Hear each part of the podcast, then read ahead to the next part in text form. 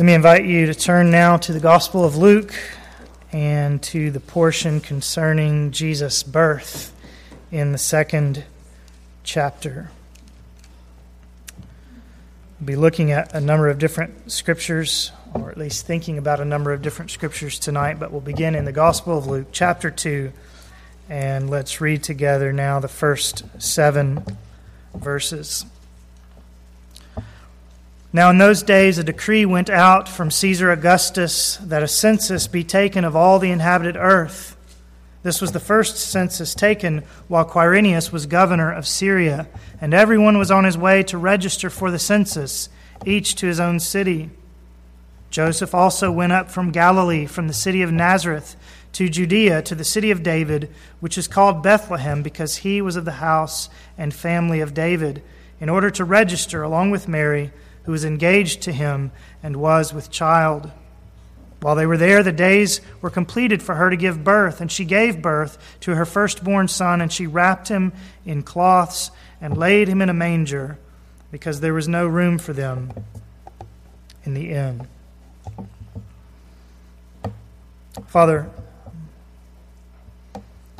it's been preached many, many times um, that our hearts mustn't be like the inn at Bethlehem, that there must be room for Christ in our hearts. And so tonight, Lord, as we consider him again in his birth, and as we consider one particular aspect of his character, help us to have room or to make room in our hearts tonight for the Lord Jesus. We ask in his name. Amen. I've been reading in recent days in my personal devotional times those portions of the gospel which describe not the beginning of Jesus' earthly pilgrimage, but actually its ending. I've been reading actually a harmony of the four gospels put together by a man called Loraine Boettner. Uh, it would be helpful to some of you just to get a picture of all the four gospels together. Um, and I'm almost at the end. And just this morning, I was reading um, concerning the burial of our Lord, which we considered not long ago in our studies of Matthew's Gospel.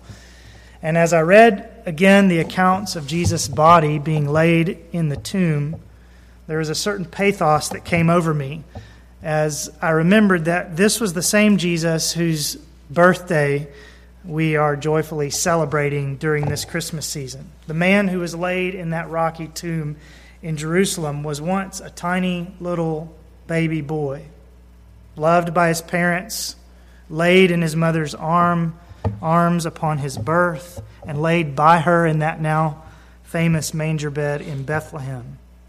But now, in the passage I was reading this morning, laid down in a very different place. And under very different circumstances. And it's sobering to realize that this will be the fate of us all. We come into this world with such joy and with such promise. We come into the world loved and cared for by our parents and with our whole lives ahead of us. And yet, the journey, which begins with such great hope, always ends with tears, doesn't it? And with parting and with separation and with death. And it is well if we remember this strange juxtaposition of life and death, even at Christmas time.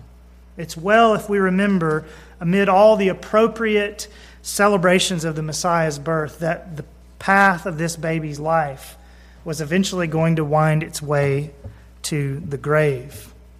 And it's well also if we remember that while many of us are rejoicing this Christmas season that there are those around of us uh, around about us whose circumstances and whose memories seem to carry them much closer this Christmas to the grief of the tomb than to the joy of the maternity ward. Last night I came across an article that was entitled quite startlingly startlingly stop sending cheery Christmas cards. It was in ChristianityToday.com on the website there by a lady called Kay Warren.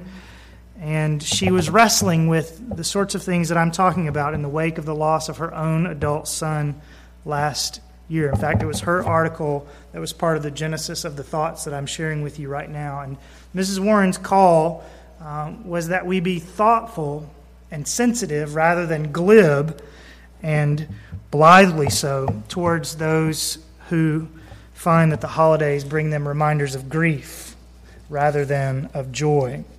And, and her call to us to be sensitive is, is worth our consideration. Her words were startling and strong at some places, but uh, gave me pause to think.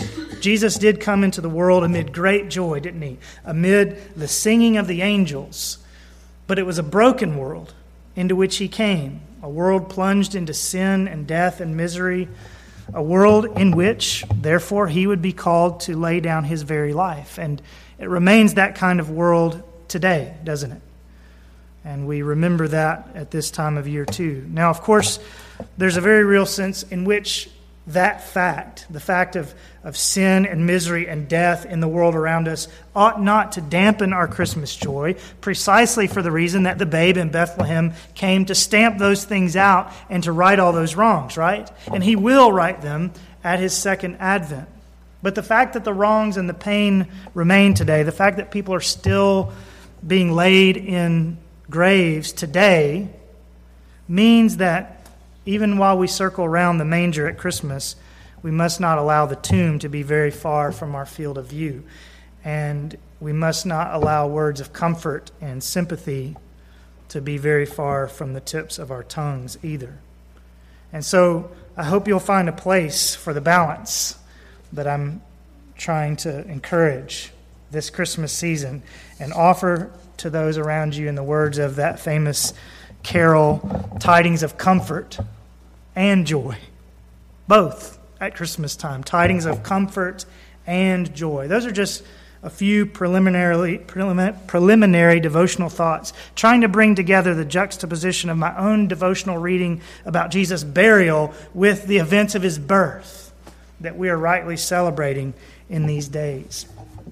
But then I also want to say to you this evening that these two opposite bookends that I've had in my mind um, even today, these opposite bookends in the life of Jesus his birth and his burial, his being laid both in the manger and in the tomb. I want to say to you that these two extremes of the pendulum's arc in the life of Jesus actually do, in one very important way, both bespeak the same very vital truth about the Lord Jesus.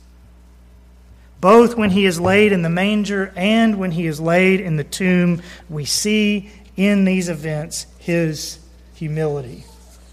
His humility. That's what I want us to think about tonight. Think of the God of the universe, the one who spoke everything that we see into existence and everything that we don't see, but that exists just the same. The one who created all these things and upholds them by the word of his power. What does it say to us that this God allowed himself to be picked up and carried and laid down by human beings, whether in a manger or in a tomb. Maybe these are the two points at which Jesus made himself most vulnerable in becoming an infant, helpless in his humanity, needing to be fed and clothed and laid down by mere mortals, and then in allowing his breath to expire and his body to go limp so that it had to be carried again by human hands and laid this time in a tomb. You see what I'm getting at?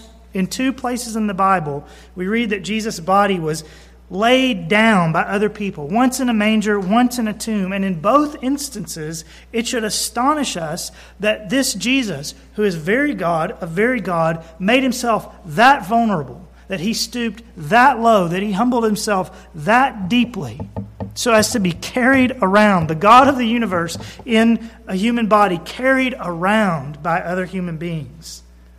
And it occurs to me that as we further examine the events surrounding the birth and the burial of our Lord, that we continue to bump up against this same theme, the great humility of our Lord Jesus. And I just want to take you through some of the passages tonight and call your attention to this theme as it arises again and again in the life of Jesus. And I want us to begin um, in John chapter 1.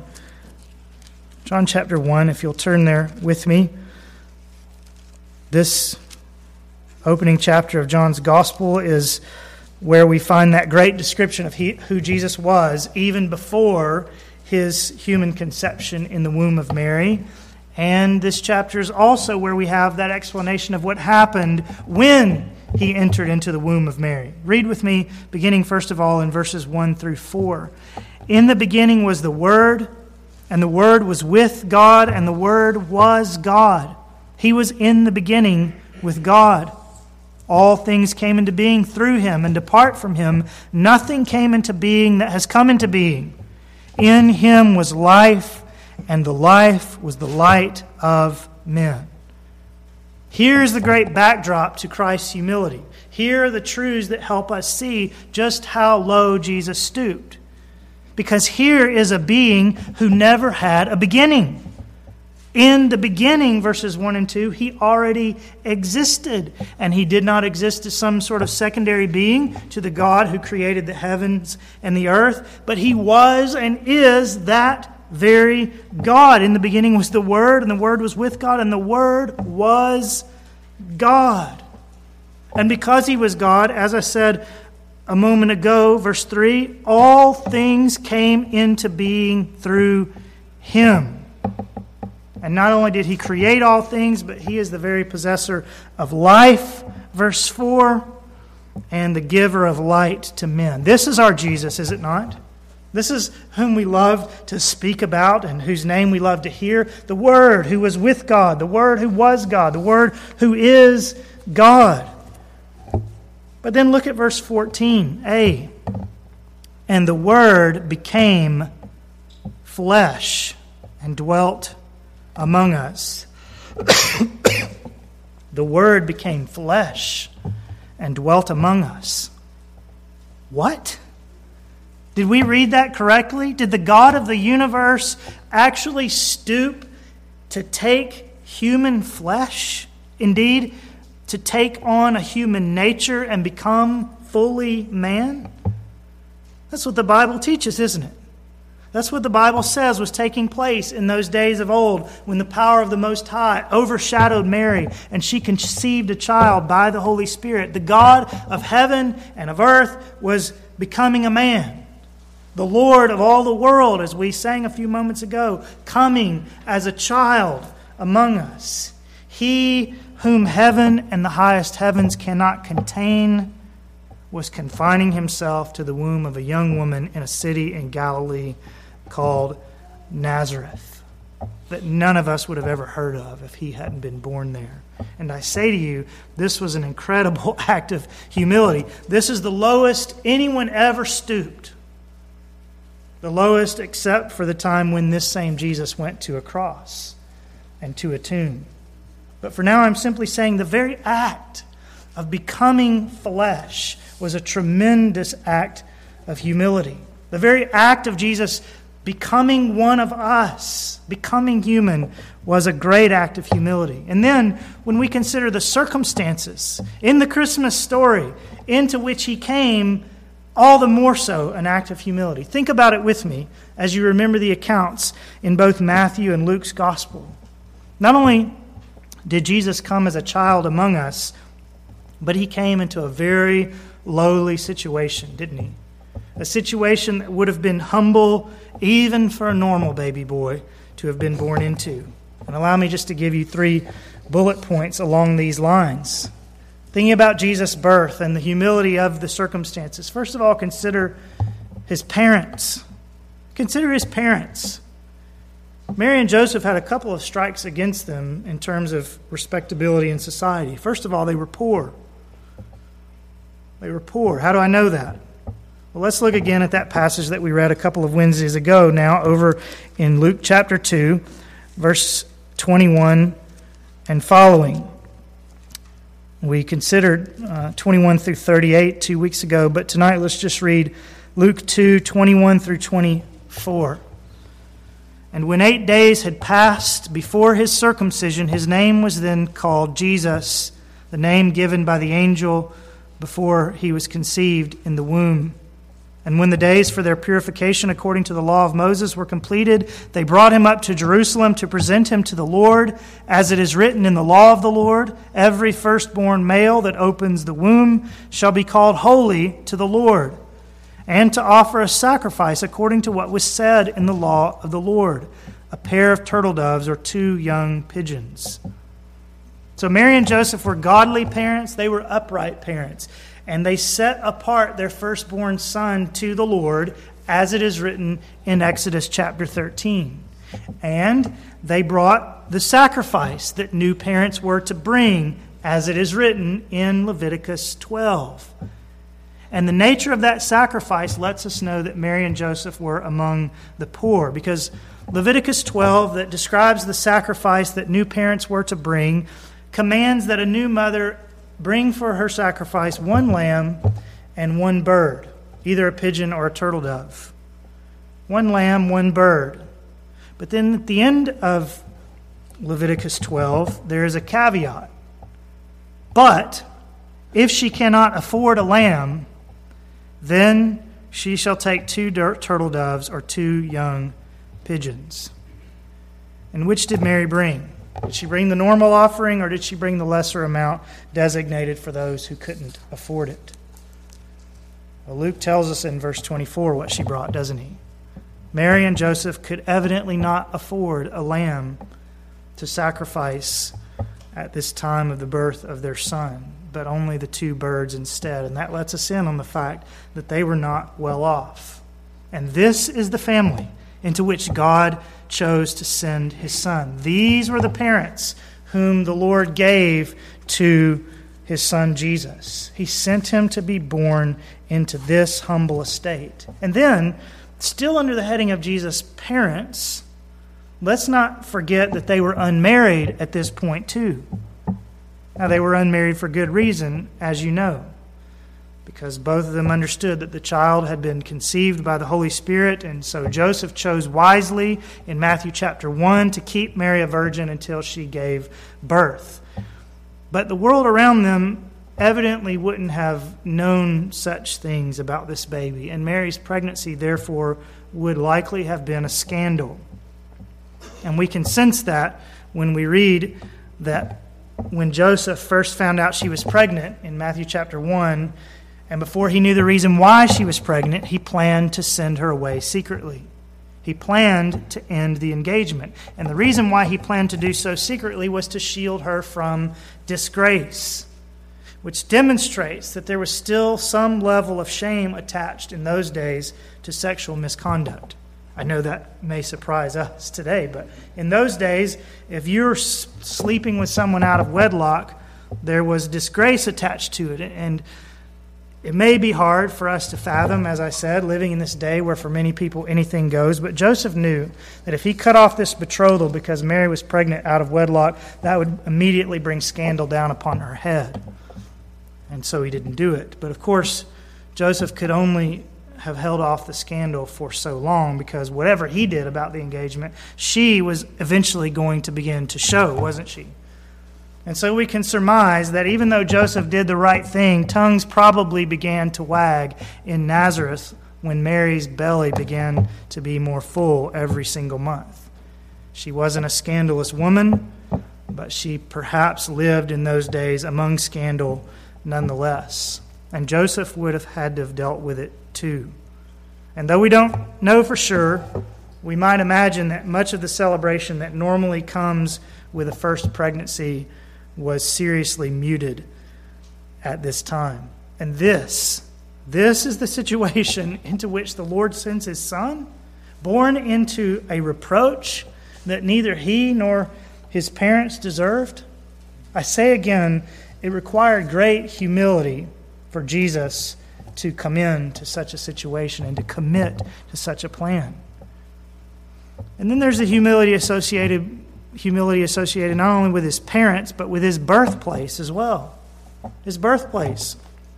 We read a little while ago in Luke 2 that Jesus was born in the city of David, in Bethlehem, which, because of its association with David, the king, was surely still at least somewhat on the map in people's consciences. I don't think we can doubt that. And yet, Though people knew of Bethlehem, it had been a long time since Jesse and his sons had kept watch over their flock by night in the fields outside the city.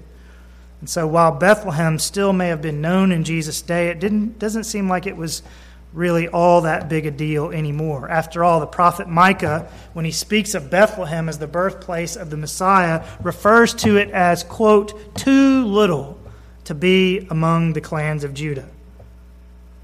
As though perhaps Micah is saying, no one would really expect Bethlehem, I mean, expect the Messiah to come from you, Bethlehem.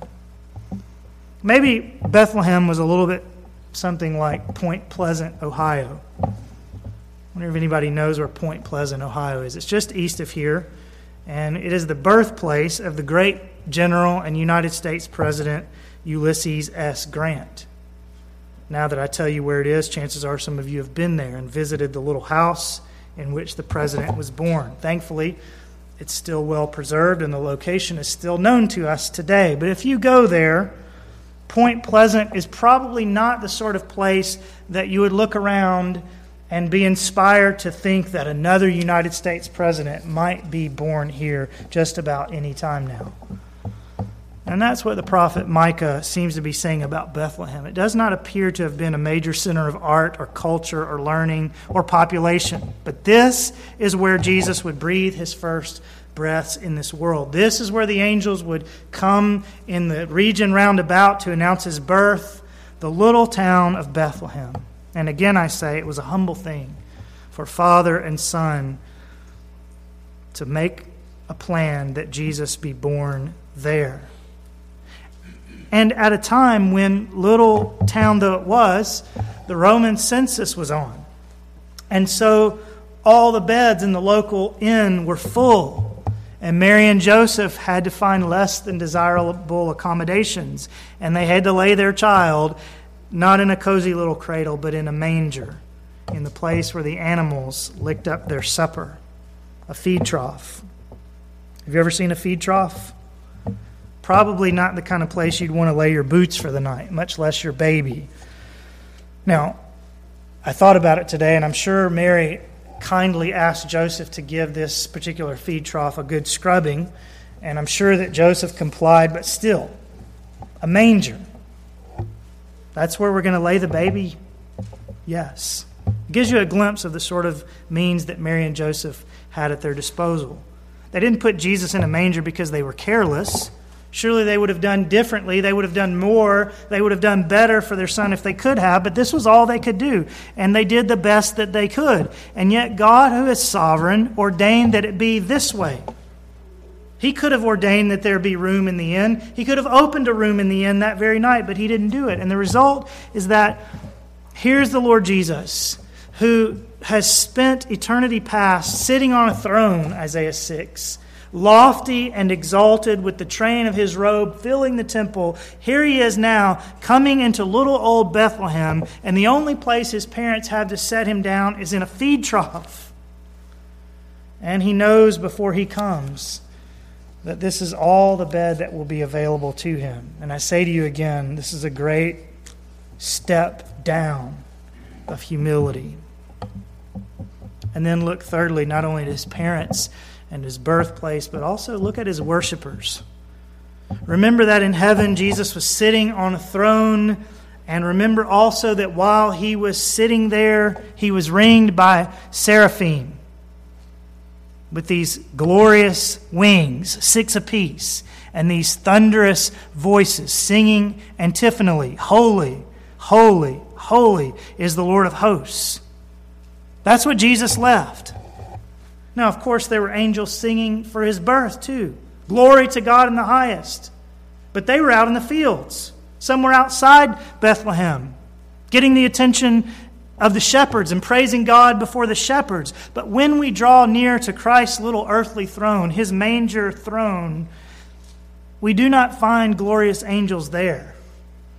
We find humble shepherds working the night shift and smelling like sheep. Now, I know that the Magi are on their way with their gold and their frankincense and their myrrh, so that Christ's birth wasn't all obscurity and lowliness.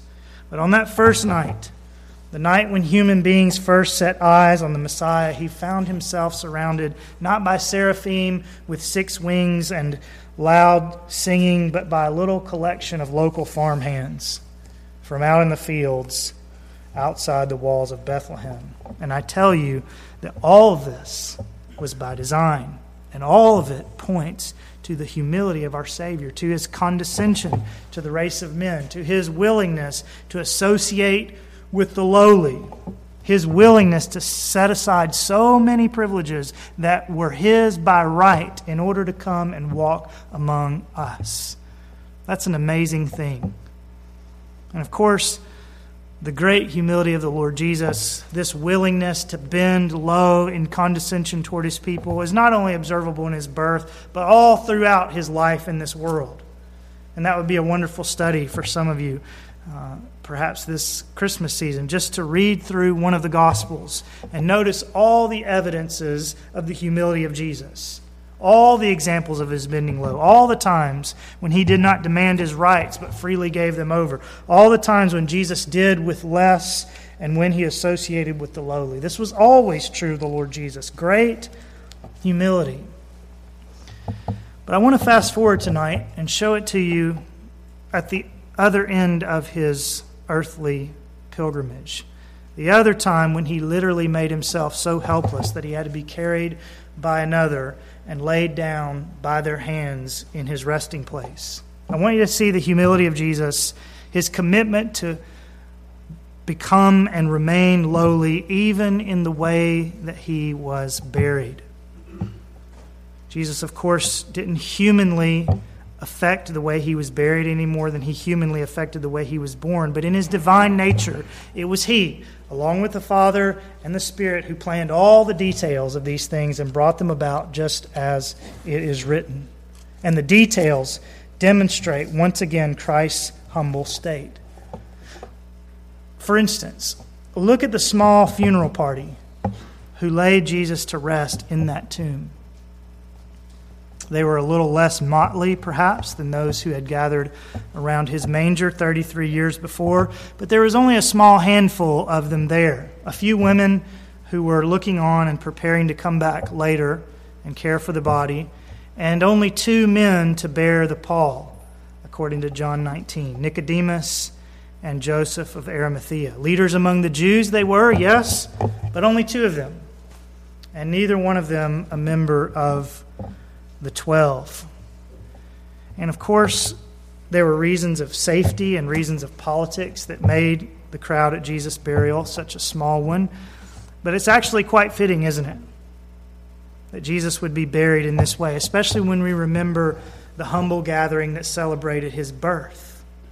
Jesus was and Jesus is very God of very God, but he chose to live a human life that was so often of the most unassuming proportions. And we see it at his graveside. Indeed, just look at where they laid him in a borrowed manger in Bethlehem, and now in a borrowed tomb a few miles down the road in Jerusalem. There are some striking parallels between the birth and the burial of our Lord Jesus.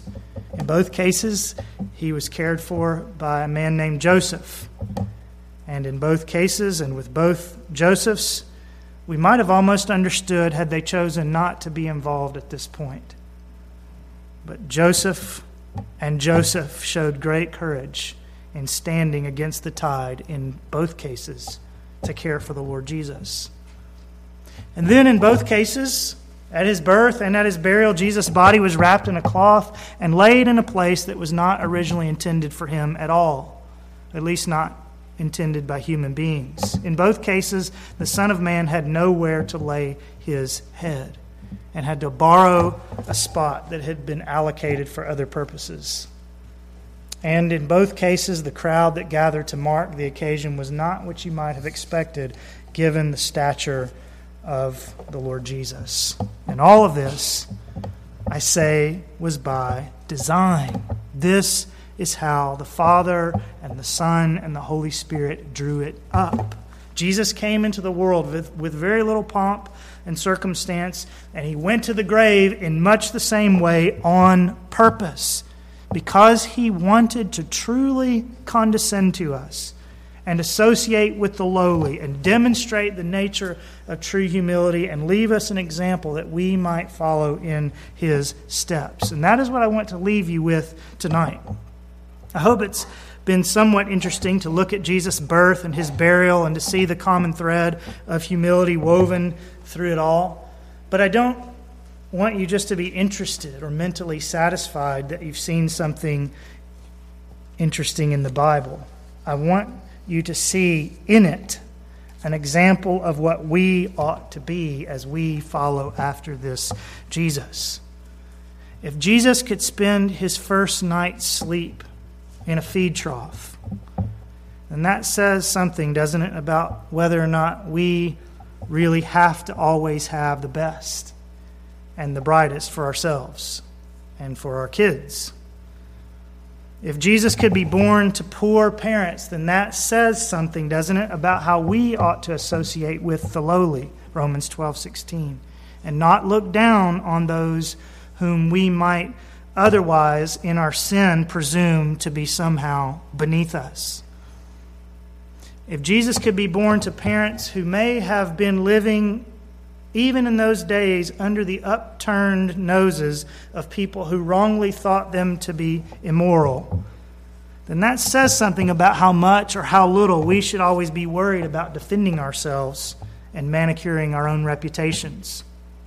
If Jesus could trade in the worship of the angels for that of a handful of farmhands from Judea, then surely we don't always have to worry about how loudly others are praising us for our accomplishments for the Lord.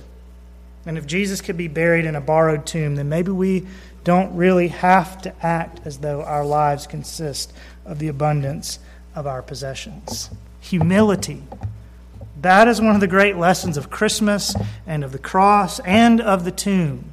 As Paul put it in Philippians 2, Jesus, although he existed in the form of God, did not regard equality with God a thing to be grasped, but emptied himself taking the form of a bondservant and being made in the likeness of men, being found in appearance as a man, he humbled himself by becoming obedient to the point of death, even death on a cross. Let me read you that again. Although he existed in the form of God, did not regard equality with God a thing to be grasped, a thing, in other words, to be held on to, but emptied himself, taking the form of a bondservant and being made in the likeness of men, being found in appearance as a man, he humbled himself by becoming obedient to the point of death, even death on a cross. Paul says, Look at the incarnation.